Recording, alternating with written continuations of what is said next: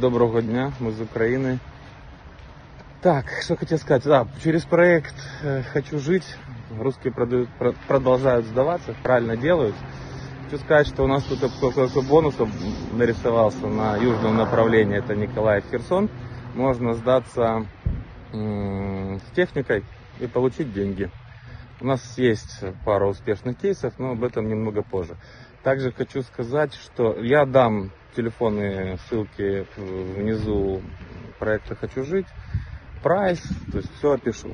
Э, Также что хочу сказать, что сейчас мы запускаем еще одного бота, еще один канал по сбору информации по летающим этим мопедам. Потому что там без раскрытия деталей э, вы можете помочь, давая информацию на звук, то есть место, мы их будем ловить, мы на них охотимся.